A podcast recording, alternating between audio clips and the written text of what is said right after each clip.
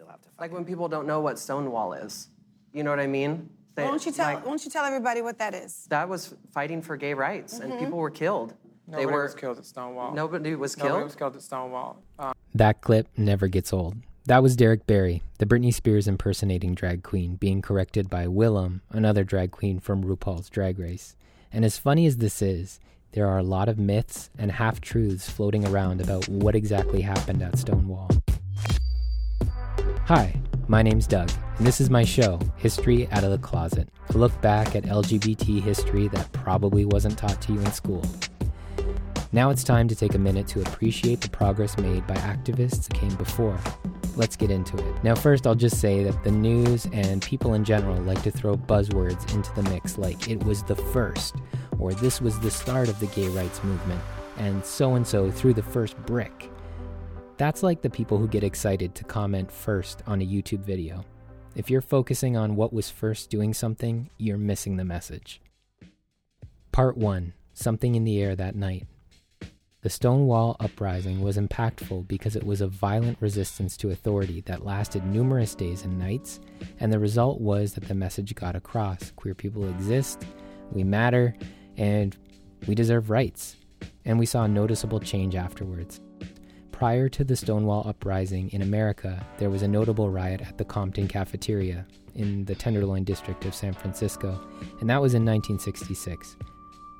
These violent events were different from the nonviolent resistance tactics that existed before.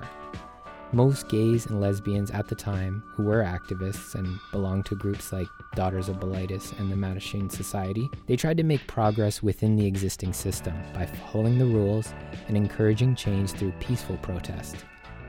The best way to frame Stonewall that I've heard is as a catalyst, and that's a person or a thing that precipitates an event. In this case, that event was the modern L G B T rights movement. The Stonewall Inn was a hole in the wall, a dirty dive bar on Christopher Street in Greenwich Village, New York. It was a private bottle club, meaning you needed to sign your name in a book and pay an entrance fee, three dollars on weekends. Maybe that would get you a drink ticket too. The bouncer at the door would look through a peephole, and he'd rely on his memory of faces, and if he didn't recognize you, he would quiz you on what the bar looked like on the inside. He could also make an assumption just if somebody looked gay. If they passed the test, they were allowed in. The bar was able to get more customers because regulars would bring along their friends. The Stonewall Inn was breaking the rules at the time, and for the most part, they were getting away with it, with a few inconveniences. Gay people were not allowed to be served liquor in an establishment, and that was the actual policy of the State Liquor Authority. The Stonewall didn't have a liquor license. If a regular bar broke the rules and served a gay customer, they were labeled as disorderly and the drinker faced consequences, as did the server and the business. They could lose their liquor license. Queer people of the same sex dancing together or any kind of public touching was absolutely not tolerated in regular bars. You had to find a private place, like the Stonewall Inn, to dance and be close with potential partners. People who lived through this period often talk about slow dancing together being a highlight, the fact that you could just do something romantic together, and it wasn't just about hooking up and then parting ways. What was so good about the Stonewall was that you could dance slow there, because we, we could feel a sense of love for each other that we couldn't show out in the street, because you couldn't show any affection out in the street. There's a chance to find love, you know? I, I had never seen anything like that. I never saw so many gay people dancing in my life. And I said to myself, oh my God, this will not last. Remember how I said the Stonewall Inn was a dirty dive bar? The bar didn't even have running water, except in the restrooms. If you ordered a drink that was served in a glass, like a cocktail, that glass came from a bucket of water where it was rinsed off from the previous person who used it. The water in those buckets were filled up in the restrooms, so it's best to stick to bottled drinks. There were no fire exits, and the restrooms were supposedly always flooding due to clogged toilets. Yuck. A lot of people don't know that the mafia actually owned the Stonewall Inn, as well as many other gay drinking establishments in Manhattan. They provided protection by paying off the police. The police still did their raids, but they did so early in the night on weeknights, and when they did, they usually gave a tip or some kind of notice in advance. The bar signaled to the people dancing that the police were arriving by flashing the lights on and off so they could step away from each other and stop dancing. The police didn't go after the workers or the owners of the Stonewall, and usually it would reopen the same night or the very next day. The mafia didn't provide this protection for free. The drinks at the Stonewall were more expensive, and if you took your chances with a cocktail, that liquor was probably watered down. Anything that you were drinking was something that probably fell off a truck, meaning it was stolen by the mafia. So can you imagine the kind of profits they were making? So what created an atmosphere that was perfect for a revolt? Just like your history teacher taught you about all the contributing factors leading up to World War One, nationalism, militarism, et cetera, Stonewall had contributing factors too, and we can't point to only one. It was a combination of things. One element that was important was the civil rights movement, started by African Americans. Their protests for their civil rights were contagious to many other minorities in the country. Also, remember that at the time in New York City, the beat poets and hippies were all about free spirit, free love, and many of them were supportive of queer people. They also lived in Greenwich Village. The support from heterosexual members of the village would provide helpful on the nights following the first night of the uprising. Some people put way too much importance on the next factor I'm going to talk about, and in fact, it may not have had anything to do with Stonewall. Judy Garland died on June twenty-second, six days before the Stonewall riots. Judy was an icon to gay people, enough so that to identify yourself to another closeted gay person in public, you'd ask if they were a friend of Dorothy's. Dorothy, of course, was the character uh, that Judy played in The Wizard of Oz. Some people say the gays were upset by her death, and that added to their frustration when the raid happened. Part two, enough is enough. It's best if we hear what happened from someone who was actually there. This is Mark Siegel. He's being interviewed for P B S NewsHour for the fiftieth anniversary of Stonewall. Mark Siegel, I want to start with you. You were there on the night of June twenty-eighth, nineteen sixty-nine. You were eighteen years old. What did you see? As an eighteen-year-old kid, I moved from Philadelphia, city of one point six million, to be with my people, in a sense, because we were invisible. That night, like every other night, I was walking up and down Christopher Street, and at the end of the night, you would go into the into the Stonewall. Going into the Stonewall was a typical night until the lights flickered on and off, and then they came on full force, at which point police barged in, slammed people up against the wall, used every kind of profanity you could imagine against us, roughed us up. Uh, then they went to people who looked successful, prosperous, asked them to take out their wallets, and took money from their wallets and put it in their pockets. We had nothing to do because they were the police. What are we going to do? Call the police. One by one, they let us out of the bar. As we were let out of the bar, each time somebody would come out, we would applaud. Eventually, they wanted to leave. There were only six police officers in the bar, plus the bar workers. Outside, we were fifty to seventy-five. Right. Uh, eventually, when we wouldn't leave, Uh, we started throwing stones, we started throwing cans, anything we could find from the street. For the first time in history, the police were imprisoned rather than us. And that was a, a, those demonstrations went on for days. It, Mark Siegel, did you have any idea at the time that that was the beginning, that you were part of the beginning of the gay rights movement? No, not at all. When Marty Robinson came up to me with a piece of chalk that night and said, "Right on the walls and the streets, tomorrow night, Stonewall," I didn't realize that would create the second night. I didn't realize that us leafleting the third and fourth nights, creating Gay Liberation Front from that, protesting against uh, against the police so that we could take back our neighborhood, protesting against Time, Life, Village Voice, and other media so that we be, would become visible again. No idea that would become history. As Mark said, the crowd of bar patrons and supporters from the neighborhood would not disperse. They hung around after the police kicked them all out of the bar. Reports say that the boiling point was when the last patron, a lesbian, struggled with police on her way out. Police used force to subdue her, and the crowd turned on the police. Remember what Mark said? There weren't many police there. Reports say eight. These cops weren't equipped with riot gear because they were expecting the raid to go as normal. People pelted them with coins and beer bottles, rocks. The small number of police called for tactical backup, and they barricaded themselves inside the bar for protection from an angry mob of over two hundred bargoers and neighbors. Someone even ripped a parking meter out of the sidewalk, and with cement still stuck around the base, they used it to smash the doors of the Stonewall where the police were hiding. Rioters were even trying to light the bar on fire. The police inside tried to regain control. They used a fire hose, spraying it at the crowd. They came out with their guns in hand, threatening to shoot.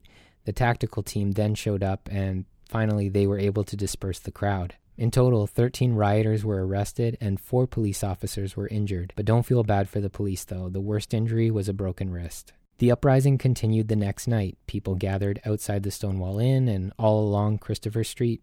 People spray-painted over the boarded-up windows with the words, "Support Gay Power" and "Legalize Gay Bars." The numbers grew and people got more and more heated. They were starting small fires, throwing bottles, and destroying police cars with garbage and bricks. Local police lost control again, so the tactical unit was called in for the second night in a row. Estimates are that four hundred police were present, but they were outnumbered by two thousand protesters. The police formed a line, linking arms, and marched up and down the street trying to disperse the people. They used tear gas, and they also beat up protesters. They couldn't control the situation until approximately four a.m. The rioting continued throughout the week. Probably the most important factor that led to the success of this uprising was that all the letters of L G B T worked together.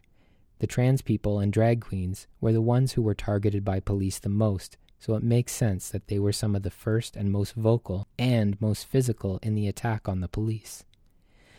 Remember that in these raids, the trans people were the ones that were being hauled away in the paddy wagons, getting the worst treatment, while most gay men were kicked out and allowed to leave. When you separate the letters of L G B T, each group isn't strong enough on its own to bring about the necessary change. I think that message is important to remember now. Gay men and women have a lot of the rights that they wanted, for example, the right to marry, but trans people are still marginalized. Why did they get left behind? That's why, although you may think that sexuality and gender issues aren't the same and they're not related, that's not the point. We need to help out similar groups when we see suffering, and we're stronger when we work together. Part three, Legacy.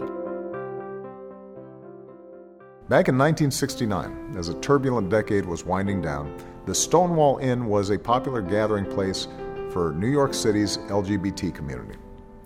At the time, being gay, lesbian, bisexual, or transgender was considered obscene, illegal, even a mental illness. One night, police raided the bar and started arresting folks. Raids like these were nothing new, but this time the patrons had had enough, so they stood up and spoke out. The riots became protests. The protests became a movement. The movement ultimately became an integral part of America. So this week, I'm designating the Stonewall National Monument as the newest addition to America's national park system.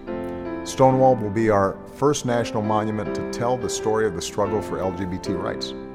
I believe our national park should reflect the full story of our country, the richness and diversity and uniquely American spirit that has always defined us, that we are stronger together, that out of many, we are one. Just because the cops stopped doing the raids doesn't mean that they started to accept and be friends with queer people all of a sudden. They continued with entrapment tactics in the streets and bathrooms. That's when the police would pretend to be gay, hit on a gay guy, and wait for him to respond, and then arrest him for solicitation. Many police forces, not just in New York City, but around the country, started to neglect the L G B T population, which did inflict harm and suffering within the community. In gay villages, allowing crime to take place and go uninvestigated, because, hey, if someone's going to murder queer people, it's doing them a service of cleaning up the streets of undesirables. That's what happened and still happens in many cities. One prime example in New York City was the death of Martha P. Johnson, an activist and vocal Stonewall Uprising participant. She died in nineteen ninety-two and was found in the Hudson River. Police ruled the death a suicide, but it's suspected that she was actually being harassed by a group of thugs, and they could have pushed her or chased her into the water. There's even rumors that the mafia was involved in her death. The lack of attention to Martha's death is the kind of lazy policing, and that's what I want to highlight here. It's no wonder the community has trust issues with the police. A year after the uprising in nineteen seventy, to commemorate the event, the community celebrated Christopher Street Liberation Day, and a march took place that went for fifty-one blocks all the way up to Central Park. The public was surprisingly supportive and even applauded as people marched by. Ever since, New York City and many other cities have held a Pride march in June, and held other festivities in their gay districts. The laws didn't change immediately following Stonewall. In fact, New York City's anti-sodomy laws remained in place until nineteen eighty, and laws against cross-dressing until two thousand eleven. Many of the laws that cops were using to come down hard on gay people before Stonewall weren't written for the purpose that they were using them for. For example, disorderly conduct was one charge that was used frequently, and that's so general. They also used a law from the eighteen hundreds stating you needed to be wearing three articles of clothing that correspond to your sex. This law was actually meant for farmers coming to the city who were trying to escape taxes by dressing up as Native Americans, but they applied this outdated law to drag queens and trans people. In my opinion, the Stonewall Uprising needs more recognition, especially because of the Pride March. Stonewall is the reason why we have a Pride parade today in cities all over the world. It's why most cities choose to celebrate Pride during the month of June. Now, you and I, we know the origins, and I feel like there are some fresh, new queer people just coming out of the closet, and they need to know too.